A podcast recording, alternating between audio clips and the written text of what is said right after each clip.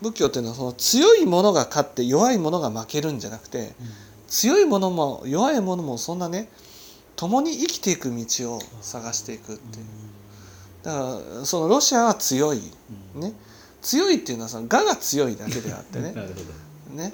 その我我に対して我でこうこう反論したらそんなね強いものが勝つに決まってるわけですよ。そうですよねもう軍隊もね全然兵力が違いますからねもう。勝てるはずないんですわぐらいなそう。だからそういうのじゃなくて我我と我のぶつかり合いじゃないことが仏教の教えなわけですよ。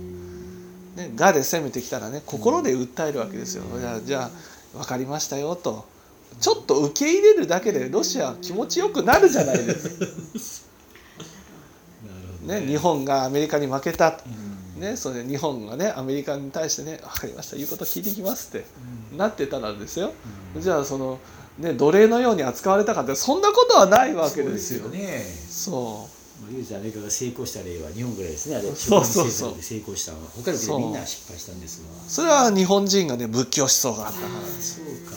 そういうねやっぱりそういう敵を作らないっていう。なるほどねで下がりますからね。もう世界そうそうそう第そう。2位第3位まで上がったんで。ウクライナだってねロシアがそそういうふうに言ってきたと、じゃあまあロシアの考え方に合わせていきますよ、ね、そういうふうにいけばロシアもおー「いやかわいいかわい。いじゃあもっとこういろいろ経済支援をしていくからね」もう。うん、ありがとうございます。まあヨーロッパの方とも付き合いますけどね、うん。まあメインはそのロシアですよみたいな。なるほどそういうふうにしたら全然いいわけですよ。ほんならその戦争も起きないわけで。イランのあの損害も出す出すそうそれが賢いっていうことなんですよ。その我で生きるんじゃなくて。ね。やっぱりそのね強い我を持ってる人にはそこに対して合わせてあげるってちょっと合わせるだけで全然違うわけですよ。ね。うん。戦争しようなんて思わないんだ、あそうですね。うん、